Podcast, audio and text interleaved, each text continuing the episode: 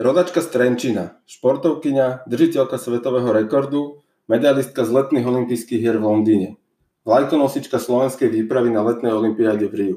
Štvornásobná majsterka Európy v skíte. Držiteľka miestenky na letnú olympiádu v Tokiu budúci rok 2020 a od roku 2013 držiť, e, členka Medzinárodného olympijského výboru. Danka Barteková, vítaj. Ahoj, ďakujem pekne. Vítaj v Jerdy Talks. Môžem povedať, že je to štvrtý diel, ktorý aj nahrávam ako štvrtý, aj bude vypublikovaný ako štvrtý.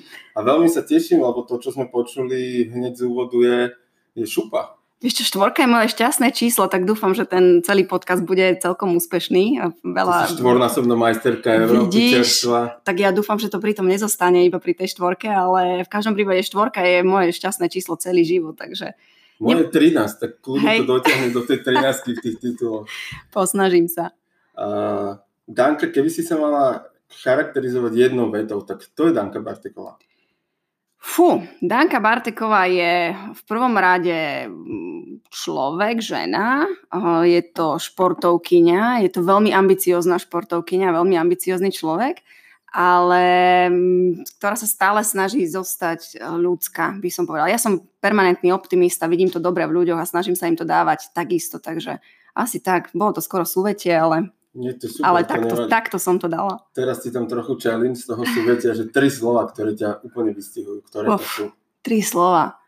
Som priateľská, myslím, Uh, myslím si, že môžem s ľahkosťou povedať, že som veľmi ambiciozná, uh, že si dávam ciele a, a snažím sa ich dosahovať.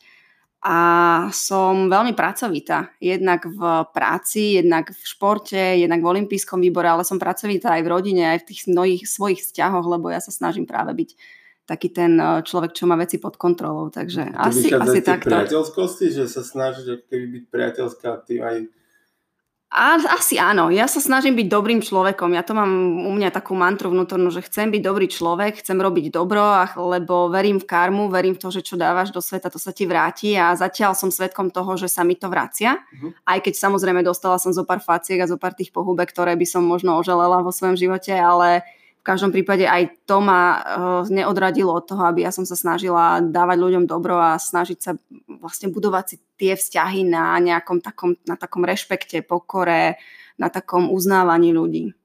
Tie facky, mňa to zaujalo, že myslíš, že ti pomohli v niečom tom, že, že možno také zákulisenie toho, že či to dobro, čo dávaš, sa ti naozaj vracia, že či to tak úplne funguje jednak jednej, alebo ti naozaj pomohli, že, že si si uvedomila niektoré veci? Strašne mi facky pomohli. Vieš čo, naučili ma, že treba si tých ľudí vyselektovať, ktorí sú pri tebe, lebo, lebo často som dostala facky od ľudí, ktorým ja som dala svoju plnú dôveru a nakoniec som teda získala len to, že Barteková bola za, za hlúpu a za smiešnú.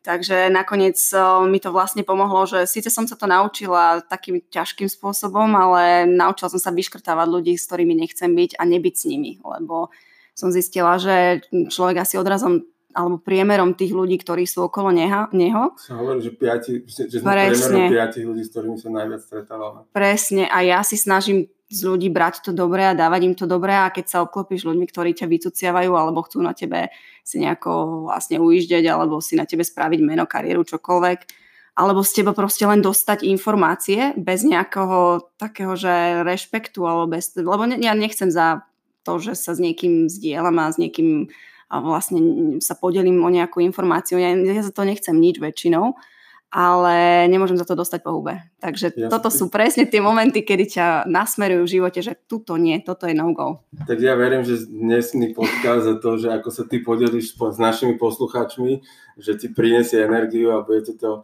keby podporovať a budeš cítiť tú podporu aj po svojej ďalšej kariére, či už práve profesné, alebo, alebo aj Budem sa osobné. tešiť. A vieš, čo ti musím povedať, toto je môj prvý podcast, takže teda Super, začíname. Tak to, to sa teším, že, začíname že takto, tak, takto som ťa mohol uviezť do sveta podcastov. A načrtli sme, že, že si prešla rôznymi obdobiami, alebo teda rôznymi fázami a, a že si keby snažíš sa šíriť dobro. A kde to celé začalo? V zásade ako si študovala, kde si, kde si vyrastala, čo ťa vlastne v zásade od toho detstva formovalo? Ja musím povedať jednu vec, pokiaľ si to ešte niekto neprečítal o mne, tak ja som z dvojčiek, takže ja mám vždy som mala pri sebe niekoho. Ja som nikdy nebola sama, vždy som mala svoju sestru, je to fantastická vec, odporúčam každému chcieť Maj dvojčky, alebo snažiť sa o dvojčky, lebo tým deťom je to proste super. Možno moja sestra má iný názor, lebo ona bola skôr taká individualita, ale ja som bola vždycky taký ten, že, že mne to dávalo hroznú istotu, že som mala vedľa seba človeka, ktorý bol so mnou, ktorý bol pre mňa, s ktorým sme si rozumeli. No a to ma asi aj tak vyformovalo, že ja som teraz uh, mám veľmi rada ľudí okolo seba, uh, mám veľmi rada to, keď sa spolupracuje, čiže nie som taký ten vyslovene, že ťah na branku mám sama a úplne akože sebecky budem ťahať sama, ale vždy je to beriem tak, že, že všetko je tímová, tímová hra, tímový effort. A prejavilo sa to potom vlastne aj v škole, aj v športe, aj všade v mojom živote. Takže myslím si, že toto bolo niečo, čo ma veľmi vyformovalo. Čiže no v škole si zdieľala poznámky napríklad? Ja som bola majster poznámok. ja som aj na vysokej škole, zostalo mi to do vysokej školy, že vždycky, keď som napísala poznámky, tak ja som použila 4 farebné perá Takže vieš si predstaviť kvalita, že nadpis číslo jedna. Normálne teraz ako dávaš Jasne, ty... ako vo Worde sú Áno, presne tak, headline 1, headline 2, headline 3, tak každý mal iné, inú farbu a ja som ešte okrem toho pekne písala, takže ja som normálne, že skončila hodina a teraz sa spravil zástup a tí ľudia, že požičaj, odkopírujeme si to, aby Hej. sme to vedeli. Takže... Ale oni mu trebali farebne kopírovať, aby sa v tom vedeli vyznať a mali tú logiku, ktorú si do toho vkladala. Najskôr asi nie, lebo vtedy ešte to sa to nebolo. tak nebolo, ale normálne prišli na čaro s výrazňovačov a vtedy to proste bolo, že Mal dobre. si také, akože aj, napríklad ja som si teraz úplne spomenul, že v dejepise, ktorý teda ja som nie úplne mal rád, ale že roky ja som si písal napríklad inou farbou. No vidíš? Že, to mi tak utkvelo, že, vidíš? toto bolo tak. No lebo selektuješ informáciu, ako je dôležitá. Červená bola proste najdôležitejšia, potom boli zelené, čierne a modro už počiarknuté boli také tie, také, akože normálne highlight, odstupňo, áno, čo sa treba naučiť odstupňoval naozaj. si tú informáciu a normálne ja som si vlastne pozerala svoje poznámky a ja už potom, keď som vlastne skončila s tým poznámkami, tak som vedela presne na čo sa zamerať, čo, čo si pozrieť, na čo sa zamerať pri učení, lebo vedela som, že toto je tá dôležitá informácia, zvyšok je len ten, tá umačka. Hej. Uh, hovoríme o tímovosti a na konci dňa robíš individuálny šport, kde si v danej sekunde ty so svojou puškou, na ktorú sa musíš spolahnuť. Tak, ja si neviem vlastne seba predstaviť, aj keď teda hovorím o tej tímovosti, neviem si seba predstaviť v tímovom športe. A to je kvôli tomu, že že ja mám vlastne veľmi vyvinutú, veľký problém s ambíciou od malička. Ja som vždy chcela byť najlepšia, vždy, vždy som chcela vyhrávať, aj teda preto som spomenula možno, že moja sestra asi nebude mať úplne taký hey. istý názor, že byť z dvojčiek je super, lebo ja som s ňou vždy superila. Ťažkého supera Áno, áno, ja som vždy bola vlastne taký, akože superila som, ale musím povedať, že aj individuálny šport je tímový šport a to je behind the scenes, že predsa len keď sa tam postavím na strelište, tak ja som tá, ktorá stlačí kohútik, ale celá tá príprava, ktorá k tomu smeruje, je proste team effort, že je tam tréner, je tam fyzioterapeut, je tam masér, je tam um, človek, ktorý, ktorý mi vie pomôcť s technickými vecami a ja tak si tak zbieram tie informácie, vyhodnocujem a potom proste príde ten performance, že jednoducho prídem a v tom momente to spravím ja. A dokážeš vydržať ten tlak a zažiariť v ten, Už, ten správny moment. Tak, učím sa. Učím sa stále. Nedávno taký týpek Eliud Kipčoge zabehol maratónskú trať po dve hodiny. Šialenec, no. tak, a on tvrdí, že, že v zásade ten jeho výkon je 1% toho, z toho celého, že, že proste on by to bez tej tímovosti a tým myslím si, že nemyslel len tých pacerov, ktorí mu tam robili tempo a držali, držali ho v, v tempe celý čas, ale práve počas tej prípravy, Presne. že tam má partiu, že tam je proste v nejakej skupine, že hoď behanie, takisto tvoj šport, ten skid je, je veľmi individuálny na konci dňa v, tej, v tom momente, kedy sa rozhoduje, ale v tej príprave je, je naozaj tá tímovosť. Ja som práve videla krásny dokument ohľadom jeho výkonu, kde hovorili, že v aerodynamickom tuneli oni sledovali, aký je najvýhodnejší ten, tá, tá formácia do toho Včka a akým spôsobom bude mať on najjednoduchšiu prácu. Čiže toto krásne ilustruje to, že naozaj teraz bude on ten král vlastne on je ten, ktorý to musel samozrejme spraviť a vydržať, čo si my asi nevieme úplne predstaviť, ale na druhej strane je to fakt ten, tá príprava, najmä v tej fáze prípravy. No, strašné, no. Raz, možno by som dal, možno, možno 200 a tam by som skončil. Strašné, no. Že, unikátne.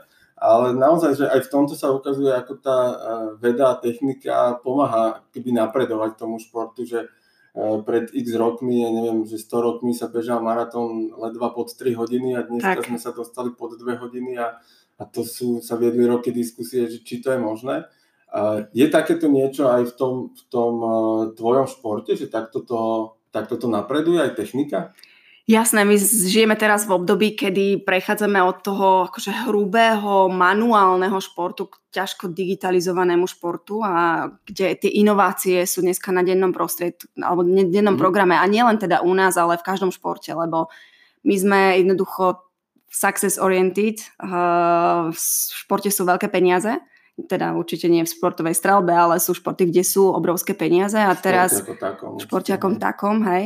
A teraz si zober, že sú firmy, ktoré majú športovcov ako svoju investíciu. A keď máš investíciu, chceš si ju samozrejme poistiť a chceš, aby tá investícia bola proste výkonná, aby tie výkyvy uh, boli čo najmenšie. Takže samozrejme teraz sa hrozne veľa rozpráva o fyzickom výkone, o tom, ako zlepšiť tie limity, ako trénovať, uh, či vidíš, že každú chvíľku sa menia trendy, či sú to teraz uh, high intensity tréningy, mm. alebo sú to proste vytrvalostné tréningy úplne iné. Ale na druhej strane sa menia aj technológie, ako rozvíjať mentálnu stránku. Takže také tie neurotrackery a neurotechnológie, ktoré ťa naučia proste sústrediť sa a, a nebáť sa, čeliť prekážkam rýchlejšie. Čiže ide to do každého športu, samozrejme je to aj u nás. Ako vyzerá tvoj tréning, keď teraz si hovoril o nejakých typoch, že čo je moderné, čo je menej moderné, že uh, taký ten, môžeme sa aj o tom, že vo fitku ako cvičíš, mm. či si ideš zabehať, ale uh, ten záver toho bol, bol keby veľmi zaujímavý práve na tú veľkú pozornosť a rýchlosť reakcie, lebo to môžeme možno trošku predstaviť tvoj šport, že, že čo to vlastne je ten Samozrejme. Že, že aká strelba to je. Je to strelba na letiace terče, my ich voláme asfaltové holuby, sú to také 11 cm tanieriky, predstavte si taký akože tanier hore dnom, ktorý je oranžový a má 11 cm priemer a letí rýchlosťou 80 km za hodinu. Naše strelište je vlastne postavené do polkruhu a na každom konci toho polkruhu je jedna väža, z ktorej tie terče letia No a my ako strelci meníme pozíciu smerom k tomu terču, čiže uhly, meníme uh-huh. uhly. Tým pádom vidíme tú dráhu trošku ináč a vlastne strieľame ten terč v rýchlosti, v presnosti, kde keď vlastne si predstavím brokovnicu, tak muška, ak ju zdvihnem alebo znížim o, o 1 mm v tej rýchlosti, tak je to približne meter na terči. Hej? Mm, čiže je to... Čiže, čiže buď ten rozdiel trafím, netrafím. Trafím, netrafím, presne tak. A my ešte to máme stiažené, máme skýta trap. A na skýte to máme stiažené tým, že síce vieme, kam nám tie terče poletia, ale pušku máme pri, pri boku a až keď si zavoláme na terč a ten terč vyletí, až vtedy ju môžeme nahodiť. Aha. Čiže obrovský... Ten čas tak, reakcie. rýchly no. pohyb, presný pohyb, no a od výletu do výstrelu je približne 0,6 až 0,8 sekundy. Čiže Extrémne vieš si to predstaviť, krátko. že je to, je to strašne automatizovaný pohyb, ale viete ho ovplyvniť miliarda faktorov. Ako sa toto dá trénovať? Samozrejme tréning tréningom, prídeš na strelnicu a do nemoty opakuješ techniku Energia, a zlepšuješ, hej, presne mm. tak, musíš tých, e, tých famozných e, slavných 10 tisíc hodín no. určite si prejsť, samozrejme. Ale druhá vec je, že vieš ísť na to rôznymi prístupmi, vieš sa k tomu postaviť rôzne filozoficky. Ja sama som si prešla dvoma takými veľkými školami mm. za, moju, za moju športovú kariéru No a vieš sa na ten terč a na celý ten výkon pozrieť z rôznych strán, z rôznych uhlov. Čo idem teraz sledovať? Idem sledovať nahodenie, idem sledovať rýchlosť nahodenia, idem sledovať presnosť, idem sledovať ťah terča, alebo idem sledovať, či mám dobré predsadenie, alebo ideme teraz skúmať, či máme technologické vybavenie dobré, to znamená, že či mám dobrý pomer náboja a, a zaústenia hlavne čoku. Mm-hmm alebo sa teraz ideme hrajkať, že budeme teraz strieľať eh, meter od stanovišťa doprava, doľava, dopredu, dozadu, tým sa ti radikálne mení ten úhol, ktorým, mhm. pod ktorým tie terče vidíš. No alebo ideme teraz riešiť, že strieľame rýchlo alebo strieľame pomaly. Čiže všetky títo, tieto situácie ťa naučia čeliť tej danej aktuálnej situácii, keď k nej prídeš mm-hmm. už mhm. počas pretekov. A vlastne ty by si aj nimi mal dostať taký ten pocit, že áno, viem zvládnuť všetko, že v pravom síce sme automatizovaný mm, šport. Tak keby rutiny do toho dostať. Presne, že musíš... tá situácia akákoľvek, hej, snažiť sa mať nie rutinu. Vieš, čo máš spraviť. No a toto vieš dosiahnuť vtedy, keď tú hlavu a ten mozog naučíš konať automaticky, intuitívne, že to nie je samozrejme úplne o, cielený a nie je to taký kontrolovaný pohyb, ale tá hlava vie, čo má urobiť. Niečo, čo by sme mohli nazvať, že vedome, nevedomie? Tak, vedome, nevedomie, že, že proste musíš to nechať ísť, musíš tam prísť a povedať si, že teraz e, je situácia, kedy let go a a, a jednoducho budeš dôverovať tomu telu, zdáš sa istej časti kontroly, čo je v mojom prípade veľmi, veľmi náročné, ale vzdáš sa časti kontroly a, a proste necháš to tak, že to telo vie, čo má urobiť, ty sa sústredíš len na tú reakčnú dobu mm-hmm. alebo reakčný čas a proste vyletí teč a bám, to telo to urobí. Čiže to je ako keby také, že získanie toho absolútneho flow, že sa ponoríš do toho okamihu a neexistuje nič okrem toho tak, vlastne presne momentu. tak. Ja som to spomínal v predošlom podcaste, ja to mám v bazéne, keď plávam, lebo sa to učím. Mm-hmm. Ja neviem, čo sa deje v druhej drahe, lebo by som sa utopil. Takže Výborné. predpokladám, že, že nie vždy týmto smerom, ale ty sa to potrebuješ naučiť, Hej. aby si to vedela ešte aj použiť v tej správnej chvíli a v zásade, v zásade vedela reagovať. A ako si sa ty dostala k športu ako takému?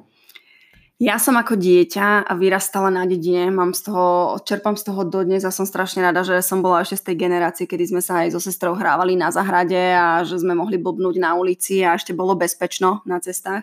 Takže ja som odjak živa o, taký ten doer, že stále pracujem, stále musím niečo robiť No a prišlo sa zo školy, samozrejme spravili sa úlohy a okamžite sa išlo na, na cestu a hral sa veľ, volejbal, badminton, Bibiana, proste všetko. Ako náhle bol v kurze basketbal, tak si pamätám, niekto priniesol, či už my alebo susedy, proste loptu a hralo sa basketbal. Takže vždy to bolo čosi. Keď si vstúpim do toho, že si použil tú svoju vlastnú zodpovednosť, bo ja som robil vždy úlohy až neskôr, že najskôr Hej. som išiel von a potom som robil úlohy.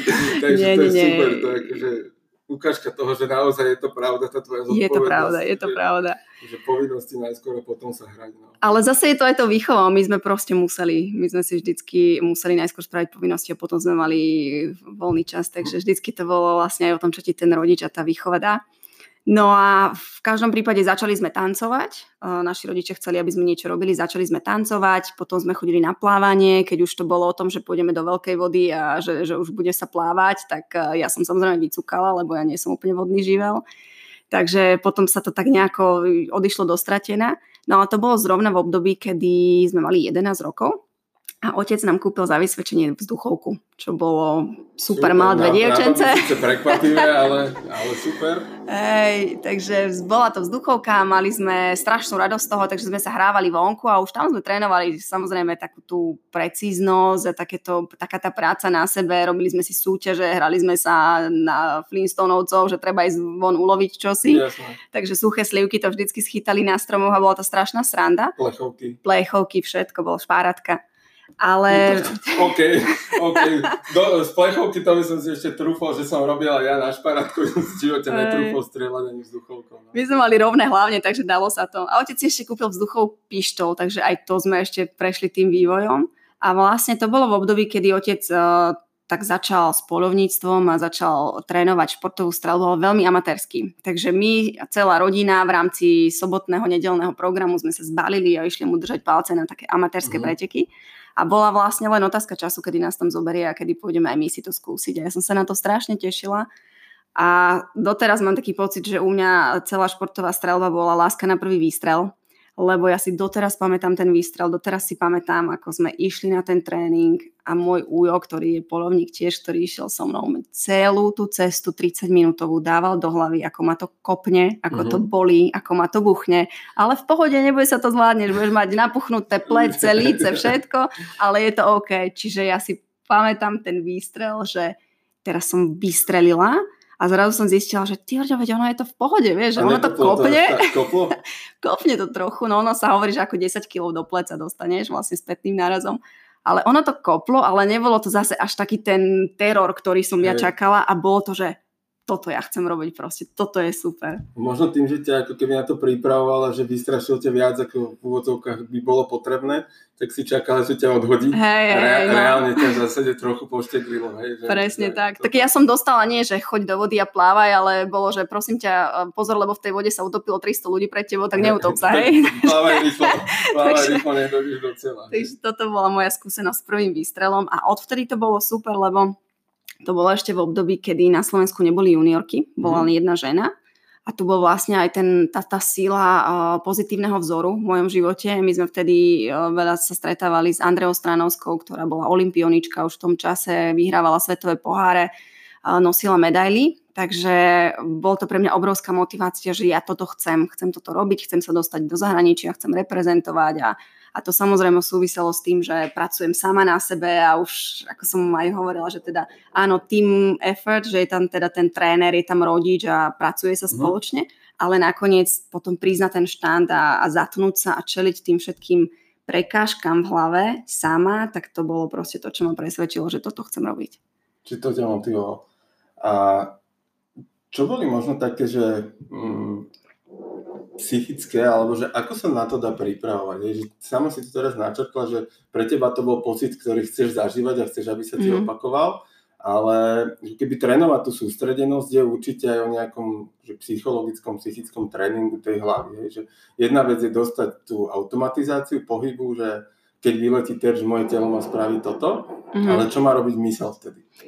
Vieš čo, ono je to o tom, ak si víťaz vnútri v hlave, ak na to máš, tak jednoducho si nájdeš svoj spôsob, ako to prekonať. Hej? Proste prídeš a motivuje ťa možno byť v tom strese a motivuje ťa tá hraničná situácia a ideš, lebo sa nepozeráš pravo vľavo, ale vidíš len ten svoj cieľ. Ja som taká nikdy nebola. Uh-huh. Ja som strašne chcela byť víťaz, ale nikdy som nebola. Ja som sa to musela naučiť ja som bola stresmen, bola som nervózna pri každom výstrele, každé preteky a postupne ja som proste musela 200 tisíc krát padnúť na hubu na to, aby som vedela, čo urobiť na ten ďalší krát dobre.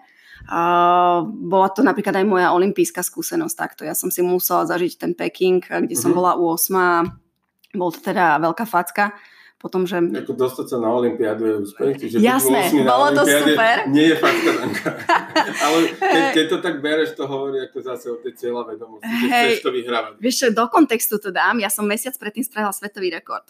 Uh, ja som spravila tú miestinku víťazstvom na svetovom pohári mm. ako veľmi mladá, 22 ročná a vlastne som sa dostala na Olympiádu 24 a očakávalo sa strašne veľa odo mňa. Samozrejme, ja sama nemusím hovoriť, že som mala obrovské očakávania a všetci okolo mali obrovské očakávania. Samozrejme som to nezvládla, lebo ten tlak bol tak enormný.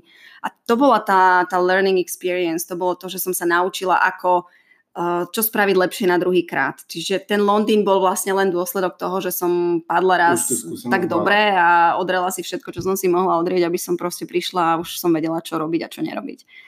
No a toto presne bolo to, že ja som mala strašne rada čeliť výzvam. Napriek tomu, že nenávidím stres, nenávidela som nervozitu sama na sebe. Ja som nekonfliktný typ, čiže ne, ne, nenávidela som čeliť problémom.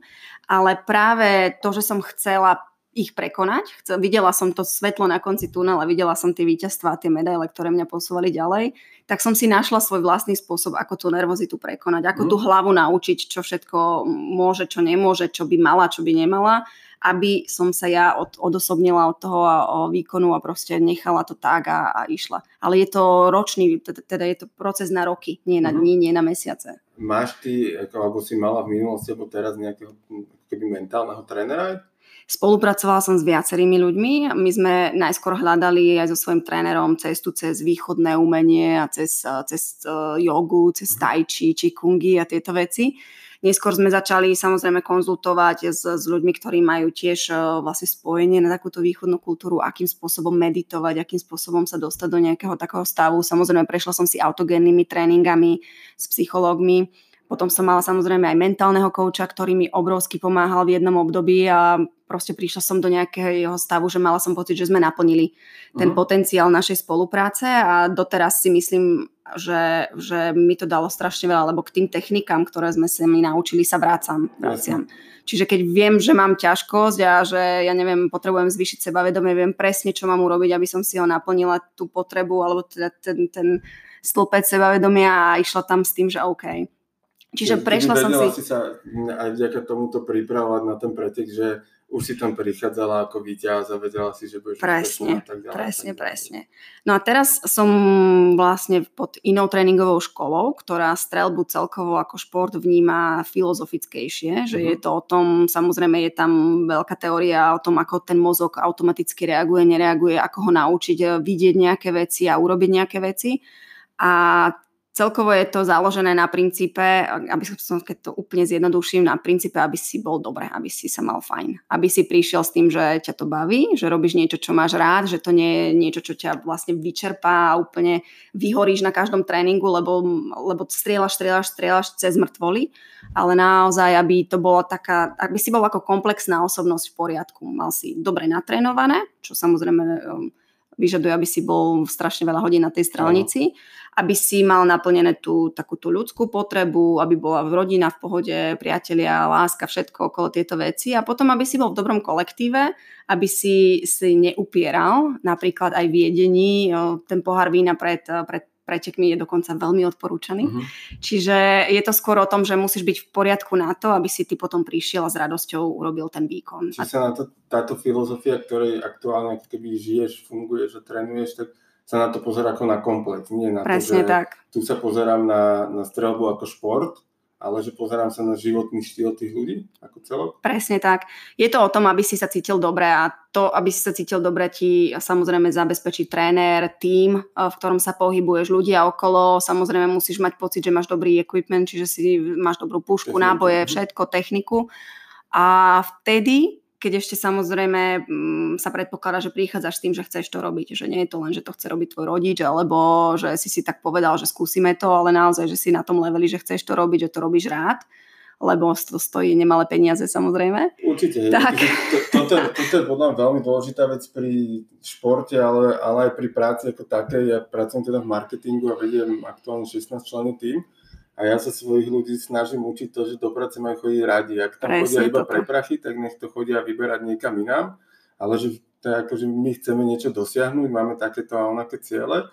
A keď to budeme robiť tak, že nás to baví, tak aj ten výsledok bude o mnoho kvalitnejší a ešte aj tie prachy, ktoré za to dostávame, nás budú tešiť. Vieš čo, predstav si, že chodíš do práce robiť marketing a teraz zistíš, že to, že si niečo urobil, ja neviem, niekomu zmenilo život, ovplyvnilo deň, urobilo ho šťastným, nech rozosmialo toho človeka, tak je to vlastne odmena za tú tvoju prácu, ktorá teba prinúti mať tú prácu ešte radšej.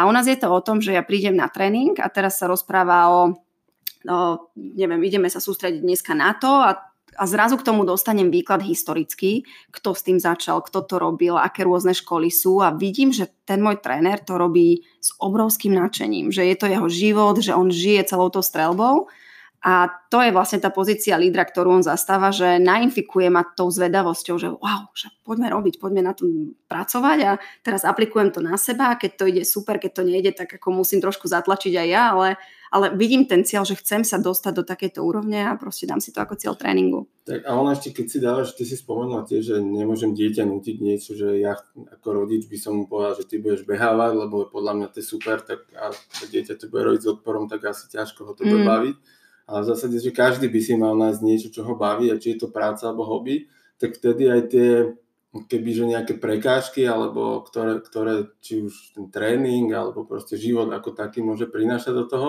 tak sa zdolávajú úplne jednoduchšie a, a ľahšie, lebo viem, že prečo to robím.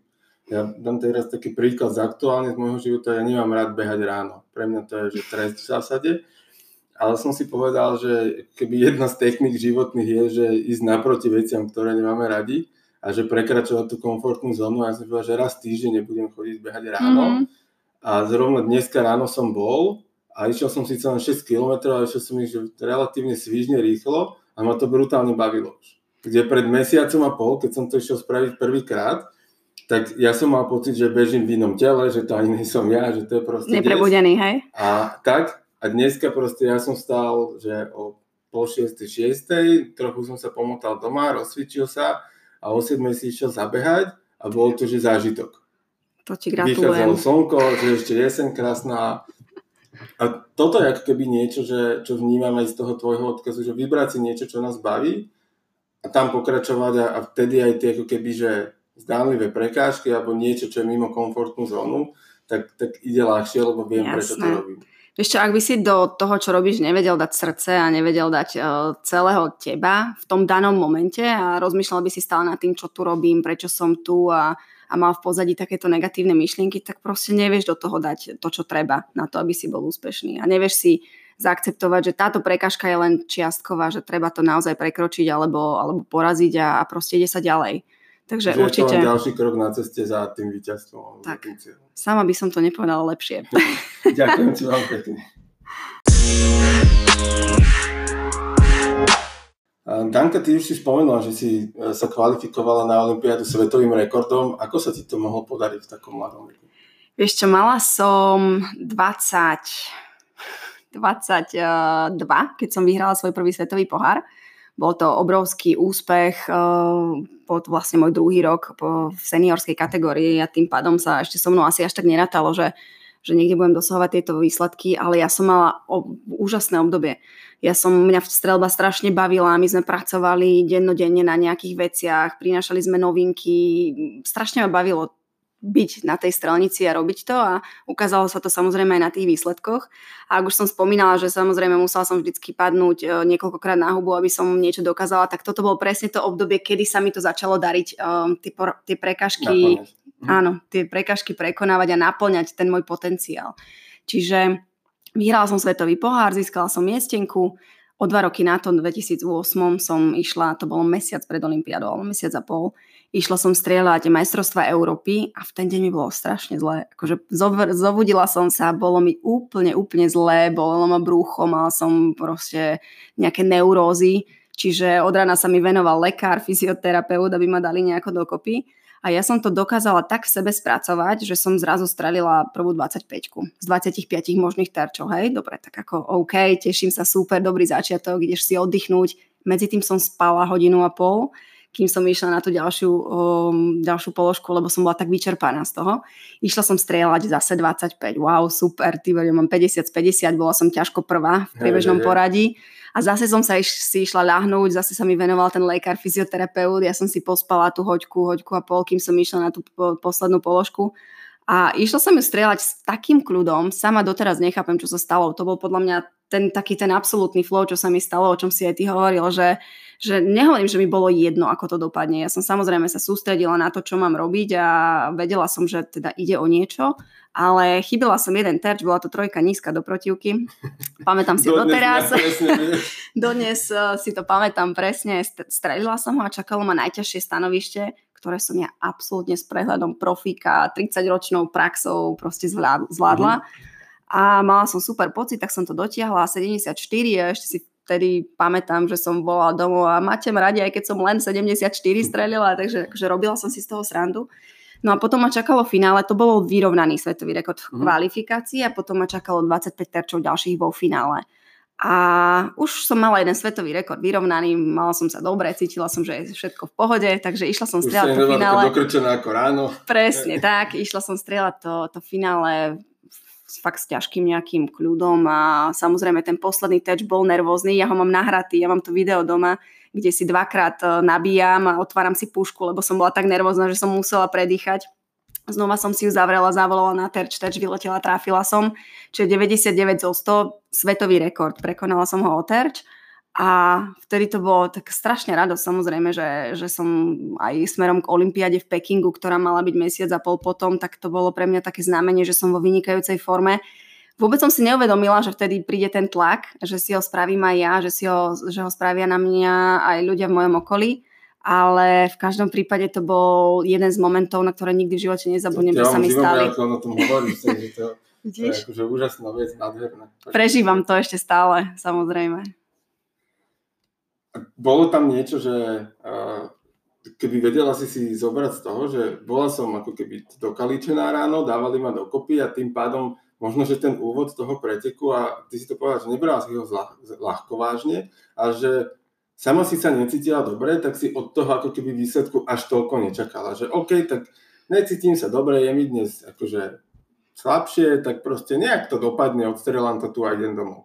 Vieš čo, toto podľa mňa bol zárodok mojej práce ďalšej a môjho myslenia, že treba sa sústrediť viac na cestu ako na ten cieľ, lebo veľakrát prídeš na preteky a, a máš obrovskú formu a strieľaš fantasticky, vieš, aké máš výsledky na tréningoch a ideš vyhrať. Hej? Sám vnútorne si naladený na to, že oh, Stačí, stačí dneska len robiť to, čo na tréningu a vyhrám to proste. Lenže potom príde kríza, nejaká malá čiastková, ktorá proste dostaneš... Vypol obrovský... tú práčku.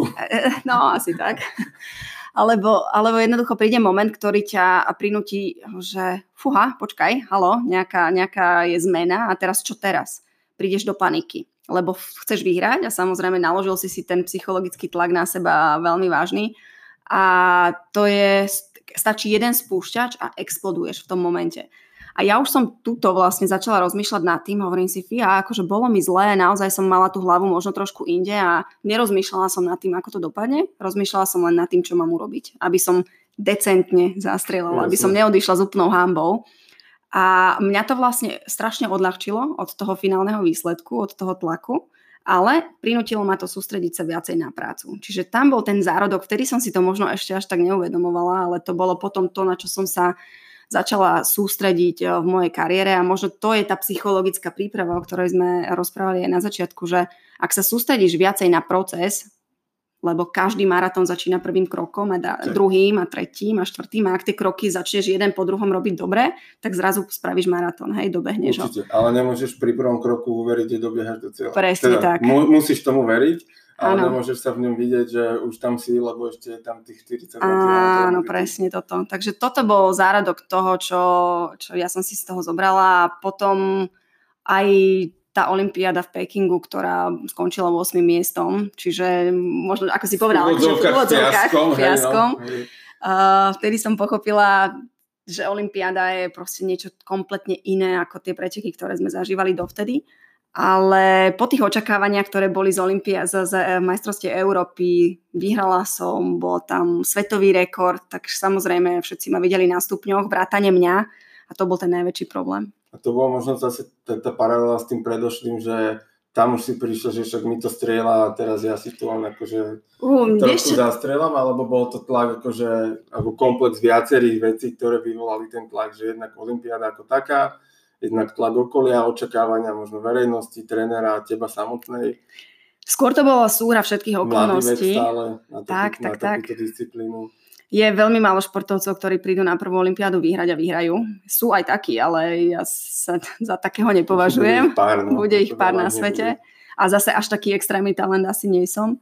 Ale u mňa to bolo skôr, že ja som chcela samozrejme. Zistila som, že zrazu na to mám strašne som chcela a sústredila som sa na to, aby to dopadlo dobre, že chcem tam proste niečo ukázať, chcem vyhrať, chcem si tú olympiádu proste z, tú prvú zapamätať aj nejakým dobrým výsledkom a dala som si na seba tak extrémny tlak, uh, že proste som tam prišla, pohltilo ma prostredie, si v tej olympijskej dedine, je tam 11 tisíc najlepších športovcov sveta, zrazu vidíš aj basketbalistů, aj, aj ja neviem, field hokejistov, vidíš tam proste iné športy a zrazu si v nejakom cudzom prostredí a, a komunikuješ so Slovenským olympijským výborom namiesto iba svojej uh-huh. federácie, iba svojho zväzu. Čiže nejakí noví ľudia, zdieľaš izbu s komplet iným človekom, ako si zvyknutý. Čiže komplex týchto osobností ťa pohltí. Alebo teda okolností. Možno preto je vyhrať Olympiádu ťažšie, ako, kebyže vyhrať čokoľvek iné? Vieš čo, logicky, keď sa na to pozrieme, že zoberieme tieto všetky faktory, dáme ich preč, tak Olympiáda má tak uh, silné kvalifikačné kritéria, minimálne v našom športe, že u nás ti dostane kvota plác, čo je miestnka mm. na Olympiádu, momentálne 24 žien. Ideš strieľať majstrovstva sveta, je ich tam 70. Mm. Hej? Čiže už ten počet je, je top menší. Top sa dostane tam. Tak top of top, ale aj niektoré také, čo dostanú Universality Places. Mm-hmm. To, o tom sa môžeme porozprávať, že Olympijský výbor chce, aby tie, tie hry boli inkluzívne pre všetky krajiny, takže dávajú treba zmiestenky aj rozvojovým, mm-hmm. aby podporili uh, ten šport. Čiže povedzme reálne z tých 24 12 má na to, aby vyhralo Olympiádu. Čiže ideš strieľať preteky s tým, že vieš, ma, že vieš, že máš reálne 11 tých takých fakt silných súperiek. Nakoniec aj tak sa vždycky stane nejaké prekvapenie, že tí, tí takí zozadu, ktorí fakt nemajú nárok sa dostať do toho finále, prekvapia, lebo fakt lebo nemajú na seba tlak. Páži, Presne tak, teší sa, užije si Olympiádu a zobudí sa dobre dva dní za celý ten svoj rok strelecký a spraví fantastický výsledok. No. Teraz sme to mali na svete aj na Európe, mali sme tam prekvapenia. A je to náročné, lebo ak si v pozícii favorita, ak si jeden z tých, s ktorými sa počíta, tak už to vieš, samozrejme si to uvedomuješ a uvedomujú si to aj ľudia okolo teba. Mhm. Keď e, ty si spomenula pred chvíľočkou také slovo, že panika, keď príde v nejakom momente, že ako sa s ňou rýchlo vysporiadať? keď už to príde v tom preteku. Keď to príde pred pretekom a ja neviem, deň, dva, tak, alebo ešte hodinu, furt ešte ako keby, že relatívne dosť času, kedy si vieš proste sadnúť do kuta a dýchať alebo proste spraviť si nejaké cvičenie. Vieš čo, panika, uh, ja, ja to delím na dve situácie. Panika môže prísť vtedy, uh, alebo nejaká taká nepredvídaná okolnosť, ktorá ťa začne teda otria sa mm-hmm. tým tvojim základom, vtedy buď si dobre, alebo nie si dobre. Ak si dobre, ak veríš tomu, čo robíš a ak veríš, že si spravil preto všetko, tak to s tebou nič neurobí. Zvládneš to dvoma nádychmi a povieš si, neblázni, čo si, čo si hlúpa, proste kašli na to, je to len negatívna myšlienka, ktorú ja si uvedomím a od, odpaskujem ju preč, hej. Lenže predsa si v situácii, keď máš pochybnosť, napríklad, ja neviem, spravila som všetko OK, alebo do prčí, proste nenatrénovala som túto dvojku, uh-huh. Nedosta- nedala som jej dostatočnú pozornosť na to, aby som teraz presne vedela, čo mám urobiť. A vtedy jednoducho je to stav, kedy sa musíš s tým vysporiadať, buď tým, že sa poriadne oklameš, že si, že si ešte aj uveríš a povieš si, OK, som v kľude, som v pohode, presvedčíš sa o tom, že to zvládneš aj napriek tomu, že treba nemáš úplne uh, 100% istotu, alebo to jednoducho vzdáš, alebo si neuvedomíš túto myšlienku, že je to negatívna myšlienka, s ktorou sa vieš popasovať. Ale samozrejme vždy pomáha predchádzať tomuto a, a byť v, v tom štádiu, že vieš, že si urobil preto maximum a, a vieš, čo máš robiť v každom jednom terči a na každom jednom stanovišti. Hej, hej. Uh, ty si podľa mňa akože pomenovala to v takom, že príde nejaká myšlienka, ktorá je v zásade emóciou a logickými krokmi si ju vysvetľuje, že je to v pohode. Hej, ja Pla, som... Platí to, že, že ty si tiež takýto typ človeka, že, že na emóciu vieš s logikou? Áno. Presne. Uh, vidíš, aká som šikovná, ešte som si to aj pomenovala. Nie, ja som analytický typ, jednoznačne. Snažím sa to analytické myslenie vypínať, keď strieľam, lebo tedy fakt sa musíš to nechať na tú emóciu, musíš to nechať mm-hmm. na, mhm. to, na to akože... O, na ten tok. Tok, presne tak. Ale na druhej strane jedna z tých techník, čo ma naučil mentálny coach, je identifikovať si tú myšlienku. Že keď mi niečo príde do hlavy, čo mi dodá pocit, ja viem, že to začína myšlienkou. Realisticky. Myšlienka je proste nejaká taká, že ktorá to spustí a ak identifikuješ to negatívne v tvojej hlave, tak sa s tým vieš vysporiadať, lebo si vieš povedať, je to len myšlienka, ktorá mi prišla, alebo je to len niečo, čo pramení z mojej neistoty, len že tá neistota tu byť nemusí, lebo. A proste nájdeš si 10 dôvodov prečo. A ako náhle sa dokážeš presvedčiť, že tá myšlienka negatívna je zvládnutelná a dokážeš si dať tie argumenty, prečo nie je pravdivá, tak vtedy to vyvolá tú emociu vlastne, ktorá, Pokoje pokoja uh-huh. a, a tej z toho sebavedomia a možno takého toho ukludnenia, že teraz je to fajn. Uh-huh. Môže prísť ako keby to slovo panika veľmi používať, ale už som ho použil, tak je to jedno. Z toho, že ti to strašne ľahko ide a dobre?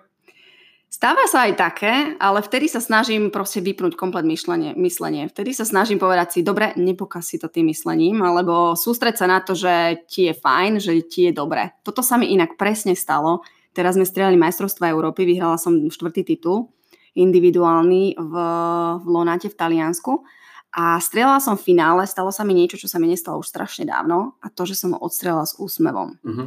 Zrazu normálne som sa tam postavila a dokázala som si, si sa odbremeniť od tých očakávaní a sústrediť sa len na to, čo mám robiť, možno aj práve tým, že som mala fantasticky natrénované ale prišla som na tie stanovištia, teraz strelila som prvé 4 holuby na tom jednom stanovišti, odchádzala som odtiaľ a strašne mi bolo do úsmevu. Normálne Hej. som mala hroznú radosť toho, ako mi to ide a hovorím si, tak super, dostala si sa do tohto stavu a len v ňom pokračuj. Vtedy je hej, dôležité si, hej, vtedy je dôležité si povedať, nechaj to tak, proste ber to, akceptuj to, choď, darí sa ti, keď príde chyba, akceptuj, ale, ale nezačni sa stresovať. A vtedy je proste podstatné so sebou pozitívne rozprávať a povedať si, OK, usmiela som sa na trénera, ten bol absolútne v kľude, toho som tiež nezažila dávno takto kľudného, lebo videl, že mi to ide. A ja som si vlastne od prvého do posledného terča vybudovala náskok. Vždy po desiatich terčoch oni vlastne mm-hmm ohlasujú, uh-huh. ohlasujú je, tam, je tam normálne také, že, že komentátor povie a skomentuje priebeh finále, tak vždy bolo a na čele je Danka Barteková a vedie Danka Barteková. Pre mňa to bolo ani nie stresujúce, skôr to bolo, že wow, ty brde, ja som fakt na čele zase, a super, ok, ideme. A to je možno práve to, že od, tej, od tých 22 rokov, kedy si to, akože nazvime to v úvodzovkách homilom nastrieľala ten svetový rekord, akože bol za tým roboty a tak ďalej, hey, že, že to berme naozaj s nadsázkou. Až, až po tento stav, že si prešla hrozne dlhú cestu toho osobného rozvoja, mentálneho, mentálnej prípravy a, a že teraz už vlastne ti to dáva pohodu, že vtedy si si tým vytvorila tlak a dnes, dneska ti to už dáva pohodu a práve to, že aj, aj to pozitívne ťa už nevystraší, ale že, že ťa to keby upokojuje naopak. Presne tak. Ono sú, to súvisí aj s tým, že v tom stave, kedy som mala tých 22, som bola na nejakej úrovni technickej, nejakej úrovni, čo sa týka množstva tréningu. Dneska, a to ja som mimoriadne hrdá na to, že každým rokom zvyšujem na seba nároky každý rok strieľam viacej, strieľam ináč, e, rozoberám ďalšie veci, a ďalšie elementy. Času za, za deň, ale máš 26 hodín teraz. Nie, ako ono, je to skôr o tej kvalite, nie je úplne už o tej mhm. kvantite, aj keď na strelnici fakt denne strávim 6-7 hodín, ale je to o tej kvalite času, ktorý tam strávim, rozoberám veci úplne iné, ktoré som predtým absolútne nerozmýšľala nad nimi. Mám napríklad v tréningu iné prvky, ktoré som predtým nemávala. Čiže posúvam sa jednak technicky, posúvam sa uh, jednak tým, že viacej typov tréningu vkladám do toho tréningu a tým pádom sa mi zvyšuje aj sebavedomie logicky, lebo uh, viem, čo ma to stálo, viem, kde som dneska. Som, som na seba strašne hrdá za túto sezónu, lebo som opäť prekročila o pár tisícok nábojov. Uh-huh, ten, yes. ten, ten, ten počet nábojov, ktorý strieľam, samozrejme nie je to ešte možno úplne tam, kde viem, že moje konkurentky strieľajú, ale na moju fyzickú stavbu, na to, kto som, čo som, koľko mám času, je to mimoriadne úspešná Jasne. sezóna. Jasne. A hovorili sme o Olympiáde, ktorá doteraz, tá, tá prvá nebola až taká úspešná berme to ako nejaké ponaučenie a potom prišla Olympiáda, ktorá bola že mega úspešná. Jasné. Aké to bolo v tom Londýne? Vieš čo, Londýn pre mňa bude jeden z najlepších zážitkov v mojom živote, ale nie len tým úspechom, ktorý prišiel, samozrejme jednak na športovom poli, získal som bronzovú medailu, ale jednak aj na poli diplomatickom, dosiahol som obrovský úspech, bola som zvolená do komisie športovcov Medzinárodného olympijského výboru, ale to bola tá čerešnička na torte. Ja som prišla do Londýna vysporiadaná s tým, že idem strieľať olympijské hry. A to bol obrovský rozdiel od Pekingu, ktorý bol vlastne 4 roky predtým a kde som mala na seba ten tlak, očakávania, nevedela som, do čoho idem. A prišla som do Londýna s tým, že som chcela byť možno taká šedá myška, viac menej tak, aby sa so mnou možno nerátalo, aby nebola na mňa úplne upriamená pozornosť. To sa mi nepodarilo, to bol len pôvodný plán, lebo vtedy marketingová, marketing Slovenského olympijského výboru bol veľmi silný a bola som strašne rada, že použili aj, aj mňa, uh-huh. že tí ľudia ma reflektovali ako olimpioničku. No ale mala som za sebou dve úspešné sezóny, vedela som, kde sú moje limity, vedela som, že môžem dosiahnuť na tú medailu, ale nešla som si tam po ňu. Išla som si užiť olympijské hry s tým, že som chcela byť pripravená v maximálnej možnej miere a to zahrňalo samozrejme aj to, že som si zmenila čas, že som začala trénovať, um, ja neviem, tak, také tie stresovať, stresové situácie. Vždy, keď sa strieľalo, strieľalo sa o niečo, natrénovala som rozstrely, natrénovala som neštandardné situácie. Techniku som vlastne začala skúmať a študovať, uh, ako meniť čoky, to je to zaustenie hlavní, uh, ako sa prispôsobiť podmienkách, trénovalo sa na mimoriadne ťažkej strelnici sa strieľala tá mm. olimpiáda a Česk, Česi vlastne v Brne vybudovali takú simuláciu, čiže tam ma pustili, aby som si 2-3 dní tam strelila, čo bolo veľmi podnetné a veľmi, veľmi prínosné. Čiže ja som sa na to pozrela tak, že poďme sa sústrediť na tú cestu poďme sa sústrediť na to, aby keď tam prídem, nemyslela som na tú zlatú medailu, ale myslela som na to, že som nachystaná a mám urobiť toto, toto, toto, toto. Krok 1, krok 2, krok 3. Mm. Čiže toto bol ten rozdiel. Mňa, mňa, keby oslovila jedna vec, čo si ty už v zásade tiež spomínala, možno by som to nejak zhmotnil do toho, že a, je vždy dobre, keď si pripravená na tisíc variant a mať ako keby že jasný plán toho, ako to má mm-hmm. vyzerať. A na druhej strane zároveň byť dostatočne flexibilný na to, keď niečo nejde úplne podľa toho plánu. A že to asi tiež aj akože v živote, nielen v tom športe, ale v živote je, že je dobre si naplánovať nejaké akože budúcnosť svoju, ale nie na nej lipnúť, ale proste byť flexibilný podľa toho, ako sa vyvíja. Že ja si môžem povedať, že kde chcem byť o 5 rokov, ale to neznamená, že si kúpim o 5 rokov také auto alebo budem mať takú a onakú rodinu, a keď to tak nebude, tak sa zrútim, alebo že keď o mesiac niečo tomu nespravím, ale že byť flexibilný a zároveň plánovať, že to asi platí aj v tom tvojom športe. 100%. Predstav si, že ideš strieľať preteky, o, celý čas sa chystáš na, v ideálnych podmienkach, alebo povedzme na, na horizonte bez stromov, hej, to máš uh-huh. pozadie. A zrazu prídeš strieľať na stranicu, kde sú stromy musíš prispôsobiť spôsob, akým pozeráš na terč, musíš sa prispôsobiť počasiu, povedzme, že strieľaš a trénuješ bez vetra a zrazu prídeš a v ten deň je brutál hurikán. No, hej?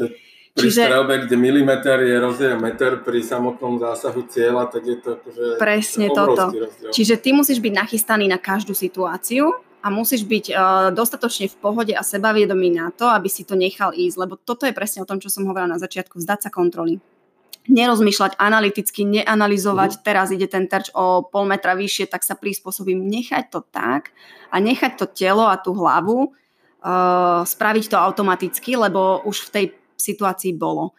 Samozrejme dôležité je poznať teóriu za tým. Keď viem, že strieľam ten terč trošku neskôr ako normálne, mení sa tam predsadenie, mení sa uhol, tak tá moja hlava a ten môj mozog v stotine sekundy musí vyhodnotiť, že teraz to prispôsobím, hej. Mm-hmm. Ale môže to spraviť len vtedy, ak ho nekontrolujem. A ak ho nechám ísť, ak ho nechám urobiť to, čo už urobil miliónkrát. Jasne.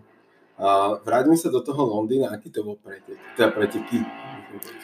Boli to mimoriadne náročné preteky, lebo už som spomínala, že to bolo na ťažkej strelnici, ktorá bola taká, že keď si predstavíš, že pozadie nám tvorilo lešenie, na ktorom bolo na, natiahnutá zelená plachta.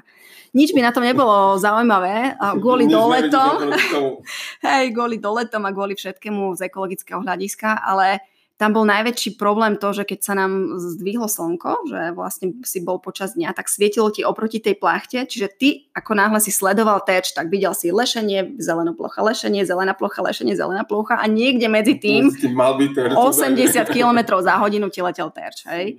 Čiže bolo to mimoriadne náročné na, na čo sa týka teda pozerania týchto vecí. No a ja som bola vlastne už na tej strelnici úspešná raz. My sme mali predolimpijský svetový pohár a strieľala som e, teda svetový pohár, strieľala som v finále, dokonca skončila som druhá a skončila som druhá tak, že som prehrala rozstrel mm-hmm. s mhm. Číňankou. Ale toto si pamätám ja presne ako včera, keby to bolo. Ja som išla strieľať dvojstrel, dva holuby a teraz si hovorím v tej hlave do prčic, keď ja vyhrám tento sveťák, tak ja nemôžem vyhrať olympiádu, lebo to sa štatisticky ešte nikdy nestalo, hej? A normálne som išla, dobre, stop, zahoď túto myšlienku, sústreť sa. Samozrejme, chybila som hneď prvý terč. A to bolo to vyrušenie z toho flow. Presne, toto, presne to bola tá myšlienka, ktorú, za ktorú som si potom pekne vynadala. Hovorím si, ty tela, proste toto sa nerobí. Ale je to zase niečo, čo, čo ťa naučilo potom, ako rozmýšľať ďalej. Ale bola som tam úspešná, vedela som, že to môžem zvládnuť, vedela som, že som v pohode pre mňa jedna z najvzácnejších fotiek z toho Londýna je ako spím medzi položkami. Uh-huh. A viem, že spať medzi položkami si môžem dovoliť len v prípade, kedy som v pohode a v kľude. A to, to sa mi udialo. Presne spravila. toto. A to sa mi v tom Londýne, Londýne udialo tým, že som dokázala eliminovať ten tlak. Tým, že som si na seba nedávala o, to, to, to, že musíš tam proste priniesť medailu, máš na to, ale naozaj som sa sústredila, ako strieľať, ako zamieriť, ako nahodiť pušku a proste čo máš urobiť, tak uh, ja som to, sa to tak nejako zvládla. Tým, že som vedela, že som pripravená vstávaním, skorým a tak ďalej. Ja tiež nenavidím skore rané vstávanie, v tom sme, roz, v tom sme úplne rovnakí. Čiže vedela som, že to takto je. Okrem toho som si 8 mesiacov vypla sociálne siete vtedy. Čiže od 1. januára do, do konca augusta som proste nebola na Facebooku, na, mhm. na Twitteri, na Instagrame, ničom. A strašne som mala takú, takú ľahkú, čistú hlavu, sloboda, no. Takže bola som tam v pohode a tá olympiáda, hovorím, jedna z tých fotiek, ktoré doteraz si rada pozriem, je keď ležím tam medzi položkami na, na gauči a usmievam sa v spánku. A to bolo proste môj stav. Čiže keď ty spíš medzi položkami, vieme, že bude dobrý výsledok. Áno, len ťažko sa ti zaspáva, keď máš tú hlavu tak rozhádzanú. rozhádzanú. No, musíš byť v pohode. Je to, je to vlastne len dôsledok toho, že si v pohode. Mhm. Ty si spomenula ešte jeden veľký úspech tej, tej olympiády v Londýne a to nie len na tom športom, ale aj takom, nazvime to pracovnom alebo diplomatickom poli?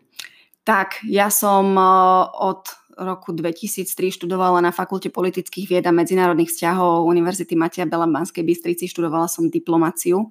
A už vtedy som samozrejme rozmýšľala, kde by som chcela byť o pár rokov a ja som vtedy mala dva, dve také myšlienky. Jedna bola, že skončím na veľvyslanectve vo Švedsku ani neviem prečo. A druhá bola preto, že uh, som teda nechcela sa vzdať športu, tak som si povedala, poďme skúsiť športovú diplomáciu. Hej. Bol to relatívne nový prístup.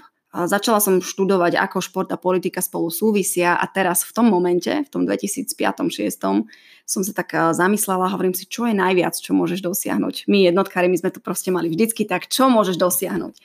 A samozrejme prvá vec, čo bola, že poďme skúsiť, že členstvo v Medzinárodnom olympijskom výbore. To je najdôležitejšia organizácia riadenia športu vo svete a jediným spôsobom, ako sa tam dostať z pozície malej krajiny mm, s 6 miliónmi obyvateľov, bolo poďme skúsiť športovcov. A ja som si našla práve túto takú tú cestičku, uh-huh. že, že začala som spolupracovať so Slovenským olympijským výborom v roku 2007, presne na univerziáde v Bangkoku sme sa tak nadviazali tú, tú diskusiu a ja som im povedala, ja chcem, ak budete hľadať športovca na niečo, ja sa hlásim dobrovoľne na všetky veci, lebo chcem, hej. A to bolo niečo nezvyčajné vtedy v tom čase. Už o tri roky na to sa mi ozvali zo Slovenského olympijského výboru s ponukou poď nám robiť ambasádora na olympijské hry v Singapúre. Si jeden z kandidátov chceš? Jasné, chcem. To, že to bola sezóna, kedy sa získavali miestenky na Olympiádu a ešte som mala aj štátnice, to bolo proste vedľajšie. Ja chcem, mm. hej. Čiže strávila som v Singapúre najskôr skoro mesiac na začiatku roka a potom mesiac e, na konci roka, kedy bola priamo tá olympiáda. Tam som mala svoje funkcie, svoju, svoju úlohu, robila som, pracovala som.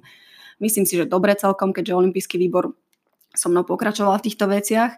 No a v 2012, keď bolo treba dať kandidáta do komisie športovcov, ktorého volia e, športovci priamo na olympiáde, uh-huh. volia si štyroch svojich zástupcov. No a my sme mali 22 kandidátov, ja som bola jeden z nich boli 22 celosvetovo? Celosvetovo, mm-hmm. hej. Proti mne zo streľby išiel Nasser Alatia, ak ti to meno niečo nepovie, tak je to, je to jednak, že spravil medailu zo streľby aj v, v, v Londýne, tak ako ja, bronzovú presne ale na druhej strane je to myslím, že trojnásobný víťaz Rally Dakar. Uh-huh. Čiže on má tú strelbu ako doplnkový šport a obrovské meno. On sám prišiel za mnou, Danka, nie že ma porazíš, lebo vlastne zo, z jedného športu mohol byť len Aha. jeden uh, zvolený.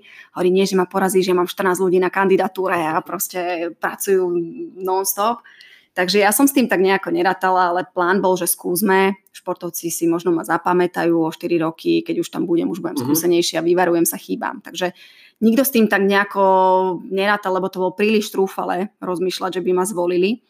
Lenže čo zase bolo veľmi dôležité, že ja som uh, vedela, ako sa na to pripraviť, alebo cítila, ako sa na to pripraviť a to bolo predovšetkým dobre sa odprezentovať, spraviť si takú tú kampaň, ktorá bola v tom čase veľmi obmedzená a je veľmi obmedzená neboli sociálne siete, vieš, nemôžeš uh, hodiť. Si ich 8 si.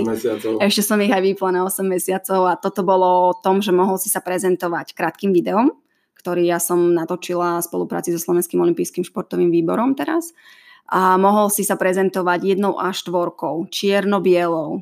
A ja doteraz nepochopím, normálne si prišiel na tú olympiádu, ja som mala tú A4 rozdelenú na tri sekcie. Mala som to všetko v štyroch jazykov, fotky z mojej mm, bakalárskej promócie, akože som teda študentka, no. že chcem to robiť zodpovedne, fotky z môjho športu, fotky z môjho rečnenia pred všetkými e, členmi SOV, kedy som teda ako ambasadorka e, pre olympijské hry mládeže v Singapúre musela mať prezentácie pred 80 100 ľuďmi. Hej. Čiže bolo tam takéto, že prezentovala som sa jednak ako športovec, ale potom aj ako študent, pracant, že už, že už tieto skúsenosti mám. A ja som si zobrala tie, tie papiere od ostatných kandidátov. Tí boli normálne mali vo word arte napísané meno hore a list e, typu som tento a tento, prosím, volte ma, hej. Uh-huh. Čiže ja si hovorím, ty akože toto je čistý marketingový prešlap a zafungovalo to. Zafungovalo Možno to. Možno vďaka tomu, že oni všetci mali Voltema a ty si im povedala, kto reálne si. Kto som, čo som v štyroch jazykoch, čo chcem dosiahnuť eh, a hlavne prihovárala som si sám im z pozície ja chcem pracovať. Ja, ak ma zvolíte, tak eh, nie, som, nie je to kvôli menu, ja som v tom čase bola nikto, a teraz samozrejme, keď porovnáš tie... okay. hey, ale v športovej strelbe, čo samozrejme má malú marketingový dosah, malý marketingový dosah a málo ľudí o nej vie, Čiže ja som prakticky sa nemohla porovnávať s tými olympijskými výťazmi tam. Napríklad so mnou zvolili Tonyho Estangeta, ktorý uh-huh. bol trojnásobný olimpijský víťaz v slalome, hej. hej. Kirsty Coventry zo Zimbabwe, ktorá mala 7 olimpijských medailí už vtedy. Takže to bolo taký, že malý zázrak sa tam udiel, ale ja si stále hovorím, že šťastie praje pripraveným a ja som pripravená bola. Ty si bola pripravená jednak, ale to asi nebolo celé, že náhoda, lebo ty si to vyhral s najvyšším počtom hlasov vôbec. Áno, ja, aby som vysvetlila ešte, ako to hlasovanie funguje, každý olimpionik má 4 hlasy. Volí si štyroch športovcov zo štyroch rôznych športov. Čiže tých 11 tisíc cca športovcov Áno, má každý 4 hlasy. 4 hlasy, presne. A vtedy samozrejme jeden hlas dáš svojmu športu. Hej? Chceš, aby si tam bol za, za, zastúpený tvoj šport. Samozrejme dáš jeden hlas svojej krajine alebo krajine, ktorá je blízko v tvojom regióne. Mala som 74 hlasov som mohla vtedy dostať a 310 zo strelby, takže ja som nemala veľmi dobrú východiskovú pozíciu. No a potom tam máš samozrejme dva hlasy, ktoré vysia tak v priestore, lebo buď tých športovcov nepoznáš, alebo, alebo nevieš, ne, akože nevieš, koho by si si vybral, kto by najlepšie zastupoval tvoje záujmy. A toto boli presne tie dva hlasy, na ktoré ja som sadila, lebo lebo som sa teda, dala som veľký dôraz na svoju prezentáciu, to bola jedna vec, mala som dobrú fotku na všetkých tých plagátoch, ktoré boli po dedine so všetkými kandidátmi, mala som, ako som spomínala, dobrý leták, mala som dobré video natočené, no a o, ja som ešte rozbehla potom takú, takú kampaň svoju vlastnú medzi športovými strelcami, ktorý, ktorých som poznala, aj športovcami z iných krajín. Poprosila som ich, počúvajte, keď pôjdete voliť, povedzte kamarátom, ja chcem robiť môžu sa kľudne so mnou porozprávať, môžu, môžu proste za mnou prísť, ja im veľmi rada niečo poviem a všetci mi povedali, áno, bolo by super, keby si tam bola ty, lebo vieme, že si šikovná. A toto je vlastne už taký prvý, uh, pr- prvé uznanie, ktoré som dostala, to som bola strašne rada. No a potom teda vsadila som dobre na tú marketingovú prezentáciu svoju, lebo vyhrala som naozaj to, to hlasovanie 2290 hlasmi, ak si dobre pamätám.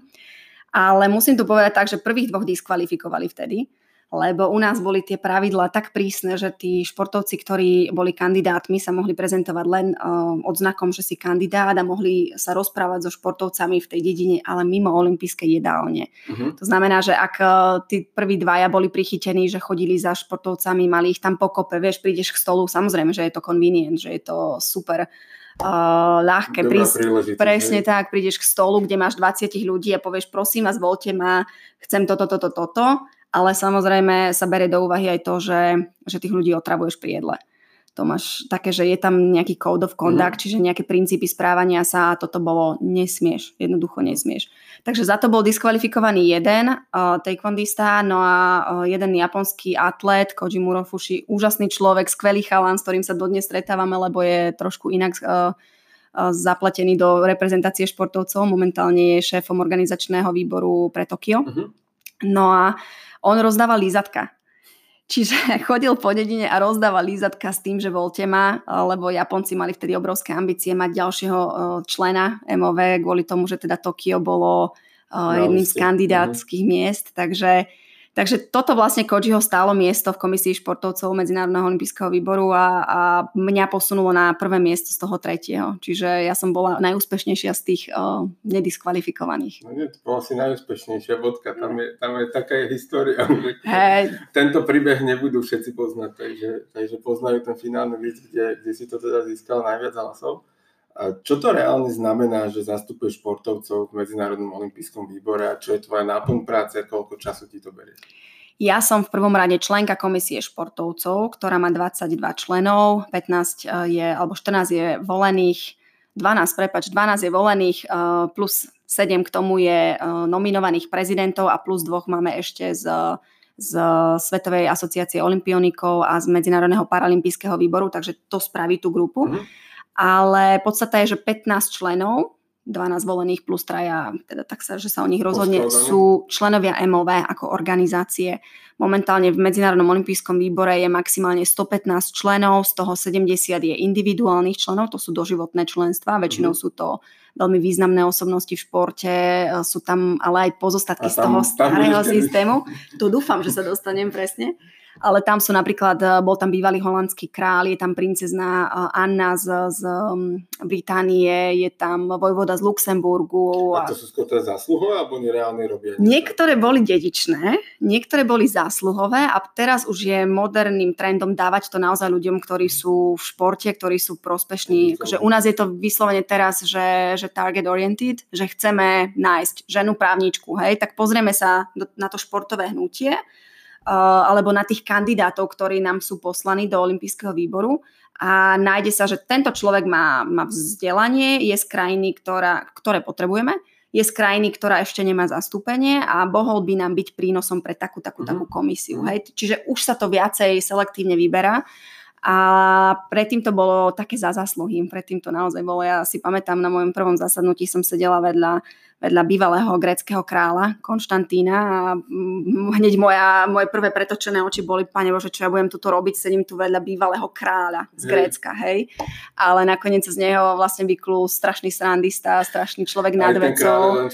Presne tak, doteraz sme kamaráti, doteraz si sem tam zavoláme a je to vlastne úžasný kontakt, ale aj úžasný človek, ktorý ťa obohatí. Čiže 115, hej, 70 individuálnych, 15 zástupcov športovcov, ako som už spomenula, tí sú volení svojimi vlastne voliteľmi, čo sú športovci Aj. na Olympiáde. 15 je tam zástupcov národných olympijských výborov, čiže samozrejme Amerika, Rúsko a tak ďalej, tí, títo majú svojich zástupcov, no Rúsko už teraz asi ani nie. No a potom 15 zástupcov medzinárodných federácií. Čiže z môjho pohľadu, keď si zoberieš Národný olympijský výbor, máme malý na Slovensku, čiže neviem, že či by sme niekedy dostali člena um, cez NOV ale aj šport mám ja relatívne malý. My sme tam mali prezidenta, ktorý už je retired, čiže už nie je vo funkcii a nový prezident nebol pozvaný mm-hmm. akože za strelbu zastupovať. Sú tam iné federácie no, medzinárodné. Čiže pre mňa dostať sa tam bola vlastne jediná možnosť, ktorú som využila cez komisiu športovcov. Mm-hmm. Čo teda reálne robíte? Že čo je tá náplň práce to? OK. Komisia športovcov vlastne jednak má, má dve funkcie. Jednak zastupujeme športovcov v každej inej komisii a ja som členkou myslím, že piatich kto by to už počítal. Ale potom aj robíme vlastné projekty v komisii športovcov. A to je samozrejme tá najdôležitejšia náplň. Snažíme sa uh, zabez, za, zabezpečiť, aby náš hlas bol počuť vo všetkom a robiť podporné projekty typu kariéra a duálna kariéra, umožniť vzdelávanie. Robili sme platformu, ktorá, mala, ktorá bola e-learningová platforma, čiže robili sme kurzy pre športovcov, uh, ako sa ja neviem, stať odborníkom na prevenciu zranení, zvyšovať výkon, stretching a tak ďalej, ale takisto aj ako byť lepším podnikateľom. Spustili sme teraz Business Accelerator, čo je... Čiže je to keby nejaká podpora vzdelávania? Podpora všetkého. Že, že reálne, že, že tá komisia si piatich, tak táto má na starosti to, že jednotlivým členským organizáciám, teda Národným olympijským výborom, dávame úlohu, aby sa starali o svojich športovcov aj v takejto rovine. Tak, za toto samozrejme sme, hlasujeme permanentne, aby nás podporovali aj jednotlivé podzložky, čiže Národné olympijské výbory, aj medzinárodné federácie. Ale my sa snažíme vlastne priniesť programy, ktoré budú športovcov podporovať počas športového výkonu, ale aj po športovej kariére. Uh-huh. A práve preto im jednak ich vzdelávame o tom, ako byť lepší športovec, ale aj ako byť lepší človek, eh, hodnotnejší človek, ktorý má väčší prehľad, väčšie vzdelanie a znalosti, aby sa uplatnil aj v kariére po športe. Mm-hmm. A mhm. to je práve tento Business Accelerator, ktorý je vlastne teraz takou novinkou a je to spolupráci s Yunus Foundation. Neviem, či poznáš, profesor Yunus získal, získal eh, Nobelovú cenu za rozvoj sociálneho podnikania. On mikropôžičkami vlastne prakticky naučil ľudí chytať ryby, nedal im tú rybu, ale mm. naučili ich chytať ryby a byť, byť tými mikropodnikateľmi a tým strašne znížil úroveň, úroveň biedy a, a chudoby. A on nám pomáha, teraz celá jeho nadácia nám pomáhala vytvoriť eh, program, ktoré, do ktorého sa prihlásia športovci, olimpionici, ktorí sa chcú vzdielať v oblasti podnikania a my im dáme všetky tie nástroje, ako si založiť biznis, ako si učiť plány, ako sa k ním dostať, uh-huh. ako si učiť marketingovú stratégiu a všetky okay. tieto tools dostanú, aby keď prejdú týmto kurzom a prejde ich vlastne tá špička ľadovca, bude to nejaké 3, 3 kola, tá špička ľadovca je malá, je tam momentálne myslím, že 20 športovcov, ktorí dostanú normálne coaching od ľudí cez Skype alebo cez, cez nejaké videohovor a tým pádom dostanú všetky nástroje na to, aby sa uplatnili na trhu, aby vedeli, ako si založiť biznis a ísť ďalej. Uh-huh. A to môžu byť teda iba športovci, ktorí absolvovali Olympiádu alebo sú kvalifikovaní? Olympionici. Uh-huh. Väčšinou sa snažíme prinášať uh, tieto podporné programy za prakticky za zásluhy, za to, uh-huh. že si olimpionik, tak uh, aby si vedel, že MOV, Olympijský výbor sa tak aj takýmto spôsobom o teba vie postarať. Tomu, že ty Hej. si investoval do seba, rozvoja, Hej. tréningu, bla, bla, bla, tak, no tak toto ti ponúka Olympijský výbor. Okrem toho, že robíme teda tieto programy, snažíme sa treba napríklad teraz s jedným partnerom, ktorý je partnerom Olympijského výboru, navrhnúť špecifický produkt, produkt pre športovcov. Snažíme sa zatiahnuť aj marketingových partnerov, aby dávali nejaké zľavy a, po, a ponuky. To je také dlhodobý náš cieľ, aby sme profitovali z toho, že sme olimpionici, lebo mm. momentálne nedostaneš za to, že si olimpionik peniaze, ale dostaneš práve takýto, takúto možnosť zúčastniť sa na týchto programoch a, a dostať nejaké tie informácie, ktoré sú potrebné pre tvoj ďalší rozvoj. Mm. To bola tá zložka, že pod programy. A teraz to zastupovanie, ako som spomínala, ja som vo viacerých komisiách. Ja som tiež prišla e, na Olympijský výbor a rozprávala som sa s prezidentom Bachom, ktorý vtedy v tom čase 2013 bol zvolený a pýtal sa ma, kde chceš byť, v akej komisii, čo ti je blízke. Tak ja som povedala jednoznačne, chcem uh, mládežnícke olympijské hry, lebo v Singapure som mala veľmi dobrú skúsenosť a chcem medzinárodné vzťahy, lebo ich študujem. Čiže v súčasnosti som bola v dvoch koordinačných komisiách Olympijské hry mládeže Buenos Aires a v Lausanne 2020, ktorej aj predsedám, čiže som najmladšou predsedničkou komisie MOV ešte stále. No a potom som bola samozrejme a som stále členkou komisie pre medzinárodné vzťahy. Okrem toho, keďže som bola aj aktívna, že som sa aktívne zapájala a povedala som prezidentovi, čokoľvek máte mi dajte, ja to milujem, toto je môj splnený sen tak eh, tá veta ma stala niekoľko rokov života, lebo odvtedy samozrejme etická komisia, odvtedy som rade, v rade riaditeľov olympijského kanála Olympic Channel No a ako schopnú zástupkyňu športovcov ma nominovali aj do VADY, do Svetovej antidopingovej uh-huh. agentúry, kde som nielen v komisii športovcov, ale sedím aj vo výkonnom výbore. Takže je toho že strašne veľa. Teraz akože sa mi núka taká otázka, že kedy sa toto dá stíhať? Uh, vieš čo, v čase, kedy... Ešte popri tom, že máš reálne športovú kariéru. Lebo akože viem si predstaviť, že toto je fajn job po športovej kariére, príjemný, zaujímavý, inšpiratívny, naplňa ťa to super. Ale však akože keď si že výkonový športovec, tak to v zásade máš, že trénovať, jesť a spať. Ja nespím. OK, tak už máme tých 8 hodín denne na toto. Okay. Je pravda, že uh, ja som vlastne nikdy nebola len športovec, lebo ja sa sama neviem zamerať len na jednu vec a dať jej 100%, pretože ma to potom zväzuje. Ja si potom naložím ten stres a tie očakávania, že keď do toho dávaš 100%, očakávaš 100%. A práve to, že mám ten druhý job, ktorý je mimochodom čestný, čiže nemám za to peniaze, nemám za to výplatu, tak uh, to mi dáva také odosobnenie sa od toho tlaku na športový výkon a samozrejme niekedy to je naozaj o, veľmi challenging. Čiže je to, je to také, že ideš z tréningu, máš, o, máš konferenčný hovor, musíš sa nastaviť, musíš si k tomu niečo prečítať, naštudovať ale nedalo by sa to bez podpory administratívy, ktorú máme, nedalo by sa to bez ľudí, ktorí mi pripravia podklady, ktorí mi napíšu prezentáciu alebo vytvoria prezentáciu a potom mi povedia, odprezentuješ to takto, takto, takto, spolu nejakými silami sa dostaneme k tým informáciám, ktoré chceme a ja idem a odprezentujem. Hej. Čiže je to o tom, že konzultuje sa všetko. Áno, nie, rozhodnutie je na športovcoch, ale potom máme normálne tú výkonnú silu. Máme, myslím, 11 alebo 13 ľudí, 11 alebo 12 ľudí v v našom, v našom vlastne departmente alebo v našej sekcii, ktorá je venovaná vyslovene športovcom a ktorým my zadáme ten smer a oni potom už to mhm. len mhm. vytvoria. Okay. A kam smeruje Danka Barteková?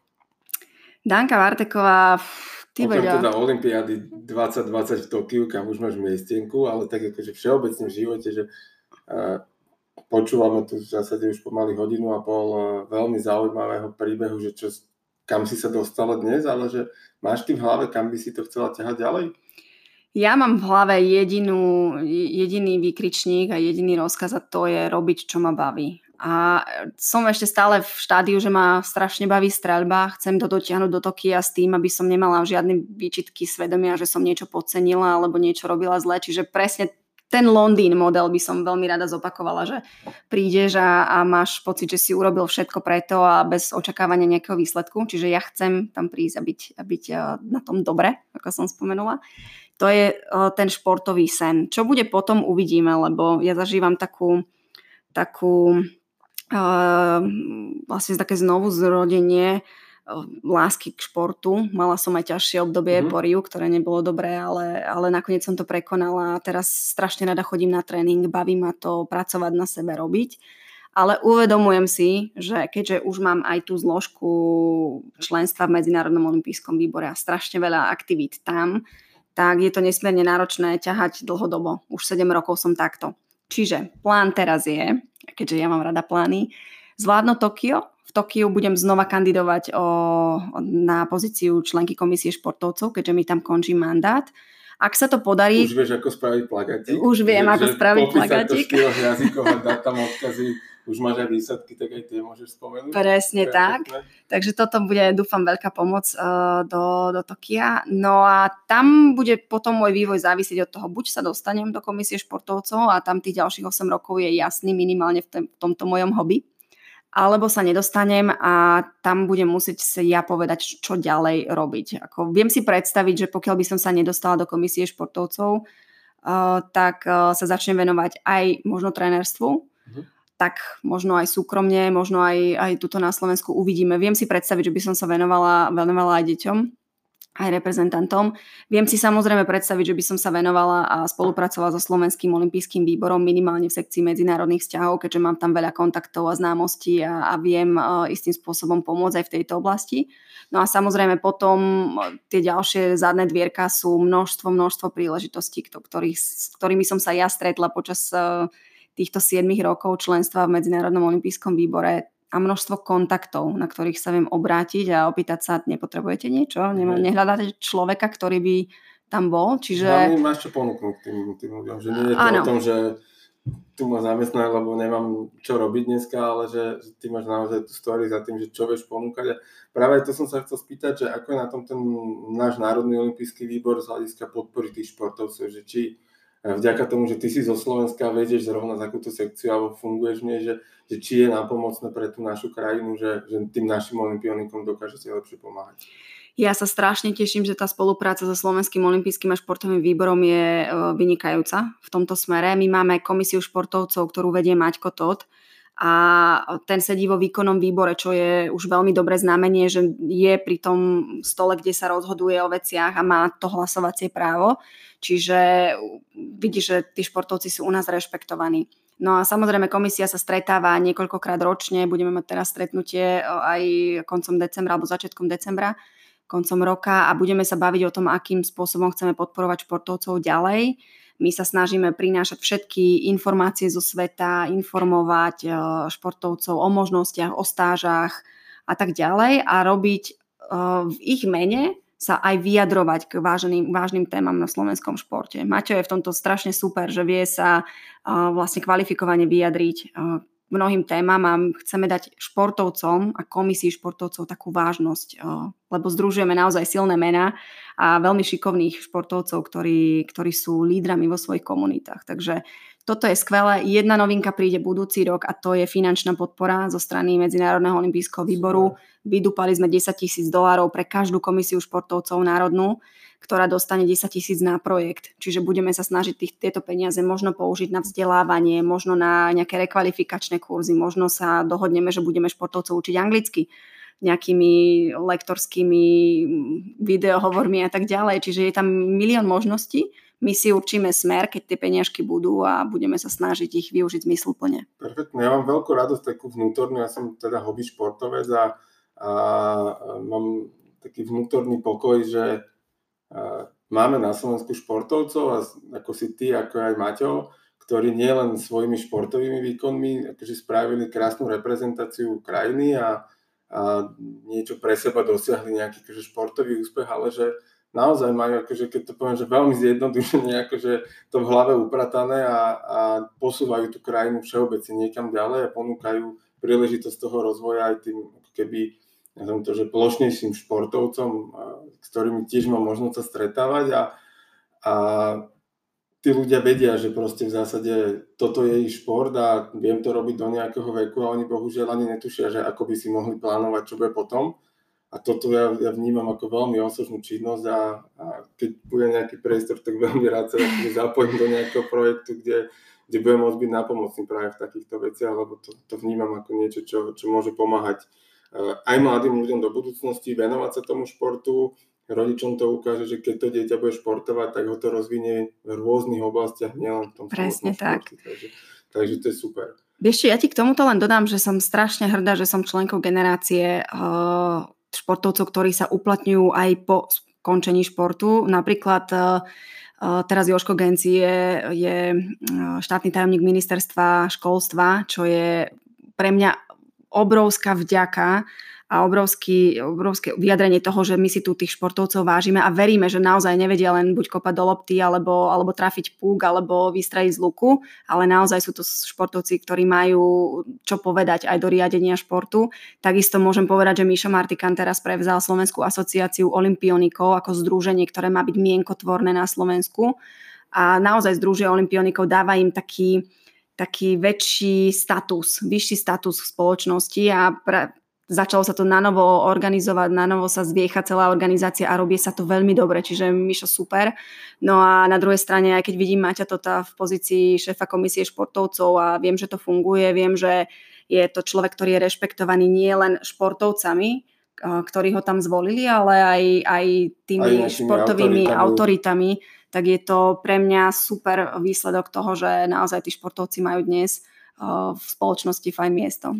Určite, akože podľa mňa to sú veľmi pekné príklady, aj, aj ten Mišo Martikán, že a, ono možno všeobecne nejak platiť, alebo si ľudia myslia takú dogmu, že, že v zásade športovec zrovna sa není to zrovna jadrový fyzik, ale, ale toto sú práve príklady, kde, kde ukazujete, že, že proste športovec neznamená, že to je nejaké jelito, ale že sú to normálne akože gramotní, veľmi inteligentní, cieľavedomí ľudia, ktorí proste chcú tú svoju skúsenosť e, zdieľať ďalej a pomáhať ostatným, čo je úplne skvelé. Vieš čo, my sme napríklad v Medzinárodnom olympijskom výbore mali program s ADEKom, bolo to o, o tom, aby sme zháňali joby pre olimpionikov a zistili sme normálne výskumom, že množstvo firiem hľadá práve športovcov do svojich pozícií a do, svojej, do svojich kádrov kvôli tomu, lebo športovci majú strašnú disciplínu, vedia na čas, rešpektujú autority, rešpektujú termíny a na druhej strane dokážu čeliť prekážkam oveľa jednoduchšie, pretože ich mali na dennom poriadku. Dneska... To, bolo, to bolo bežné, prekračovať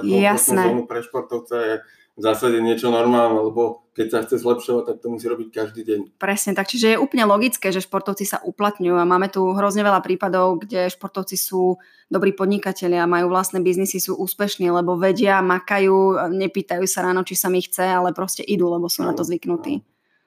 Ako sa rozvíja Danka? Snaží sa na všetkých smeroch. Napríklad som ešte dnes stále doktoránsky študent, čiže snažím sa nejako sa dokopať, dokopať k doktoránskej práci, ktorá jediná mi už chýba ako posledný, ten, tá posledná kvapka k tomu, aby som bola PhD. Snažím sa vzdelávať v športe. A keďže si zodpovedná, tak ty nebudeš kopírovať rovna. Nie, ja sa to nemôžem ani. Ja ani nemôžem, lebo moja práca bude snať teda pod drobnohľadom a určite by som si to ani nedovolila. A druhá vec je, že v športe sa snažím rozvíjať tak, aby som aj ja bola spokojná s úrovňou svojich vedomostí a aby som vedela, že som urobila fakt pred, všetko preto, aby som uspela. Minimálne teda v tom Tokiu a už čo bude potom uvidíme. No a rozvíjam sa samozrejme aj v Medzinárodnom olympijskom výbore a v tej mojej hobby profesii, tak to nazvem, lebo denne riešime kauzy, denne sme terčom kritiky, denne musím čeliť konfliktom, prekážkam, a proste zmieriť sa s tým, že aj moja osoba bude terčom kritiky a musím tých ľudí presvedčiť, že robím veci dobre alebo sa snažím ich robiť dobre, takže, takže rozvíja ma to asi najviac ako môže. Mhm. A teraz je taká vtipná vec, že ty v zásade máš že šport ako niečo, čo ťa živí a potom máš nejakú prácu, ktorú máš ako hobby. A ja to mám presne naopak, ja mám prácu, ktorá ma veľmi baví ale a tá ma živí a potom mám šport, ktorý mám ako hobby a tiež ma veľmi baví, ale zatiaľ ma neživí ešte. Vidíš, robíš veci, čo ťa bavia, to je ten, to, to je ten kľúč. to dáva energiu, to je proste, že ja presne, ako si to aj spomínala uh, počas nášho rozhovoru, že ja nerozmýšľam, že či sa mi chce ísť do roboty. mne sa chce, lebo proste viem, čo tam idem robiť Presne. a viem, že proste mám dneska nejaký čas a čo za ten čas chcem spraviť, či už rozvíjať svojich kolegov, projekty, robotu a tak ďalej. A úplne najkrajší pocit je, že keď po nejakom čase vidím výsledky tej svojej roboty, to je takisto ako v strelbe, takisto ako v behu, takisto ako vo futbale, akože keď tomu venuješ energiu a budem trénovať na 10 km beh alebo na maratón, tak proste keď to budem robiť zodpovedne, tak môžem očakávať dobrý výsledok a ešte sa aj na to musím sústrediť počas toho. To isté platí aj v, tom, v, tom, v tej mojej oblasti. Vieš, ja by som strašne dopriala ľuďom, aby si našli prácu, ktorá by ich nevyčerpávala, nebola frustráciou, ale ktorá by ich naozaj bavila, lebo vieš, aký by bol svet krajší, o čo no, krajší no, no. by bol, ak by sme mali ľudí, ktorí sú šťastní vedľa seba a to ja je... možno žijem v takej ilúzii, ale že, alebo sa obklopujem správnymi ľuďmi, ale mám pocit, že čoraz viac je takýchto ľudí a možno je to aj vďaka tomu, že si ich chcem všímať a, a ľudí, ktorí tak nefungujú, tak som možno viac vypustil zo svojho života. Ale ja verím, že sme na dobrej ceste, že, že keď, ja som to spomínal v predošlom podcaste s Igorom, potom sme sa o tom presne rozprávali, že keď každý z nás urobí každý deň jeden dobrý skutok, tak nás je 5 miliónov na Slovensku a zarobí to proste 365 dobrých skutkov krát 5, čiže to je, to je veľa, veľa, no. takže máme čo, máme čo zdieľať. A ešte som sa chcel na záver spýtať, keďže nahrávame podcast a ty si hovorila, že toto je tvoj prvý podcast, tak jednak ti želám e, mnoho ďalších, lebo myslím si, že máš čo, máš čo ľuďom povedať. Ale že či ty počúvaš nejaké podcasty alebo čítaš knihy, že ktoré ťa inšpirujú, motivujú? Ja teda dúfam, že je to prvý a nie posledný, lebo tiež mám veľmi pozitívnu skúsenosť zatiaľ, takže ti ďakujem veľmi pekne. Som veľmi rád. A podcasty sú u mňa relatívne mladou, mladým nejakým príspevkom do mojho vyplnenia voľného času a začala som teraz počúvať podcast Slovenského olympijského športového výboru. Fantastické rozhovory s ľuďmi, ktorí sú v športe. To môžeš robiť zase ako robotu. Môže ma to živiť, hej. Máme šikovných ľudí, takže to by som zase niekoho pripravila o prácu, to sa nedá. Ale začala som počúvať aj e, Borisa Brambora, čiže, čiže ja fandím ľuďom, ktorí sa venujú športovým témam a trošku ich prekračujú a možno sa venujú na príklade športu aj tým životným otázkam a to je práve aj v tomto prípade pre mňa podstatné. Čiže jednak sa vzdelávam o tom, aký postoj a názory majú ľudia v športe o zaujímavých témach tam a jednak teda aj o tom, ako tí športovci vnímajú život. A to je pre mňa veľmi dôležité. A možno s tým súvisí aj to, čo čítam. Za posledné obdobie, keď som si teda pozerala a rozmýšľala knížky, na ktoré som teda prečítala, tak to boli životopisy športovcov. Od, od Martana Furkáda cez mhm. Maťa, mm. cez Peťa Sagana, všetky som zhodla hneď. Teraz momentálne čítam knižku o Emilovi Zátopkovi, je síce v angličtine a som na 20. strane, ale ale dám to, lebo je to mega zaujímavé. Hej, hej. Čiže ja sa snažím inšpirovať tými ľuďmi Lindsay Vonn a, a proste všet, všetci, ktorí sa mali s čím podeliť, uh, tak uh, je to neuveriteľný zdroj inšpirácie. Myslím si, že máme sa od tých športovcov čo učiť. Mne si pripomenula jednu takúto športovú, športovú autobiografiu Andrea Agassi. Open, to jasné, no. Tak, tak. Danka, ja ti veľmi pekne ďakujem a želám ti a želám aj keby celému Slovensku, aby si na Olympiáde v Tokiu si mohla zdriemnúť medzi strelbami, čo bude pre nás jasný signál toho, že si v pohode. A, a nech sa ti teda darí či už v športe, ale aj v tej, v tej olympijskej mimošportovej kariére a nech robíš stále to, čo ťa baví a ďakujem ti veľmi pekne za rozhovor. Ďakujem ja, bolo to veľmi príjemné.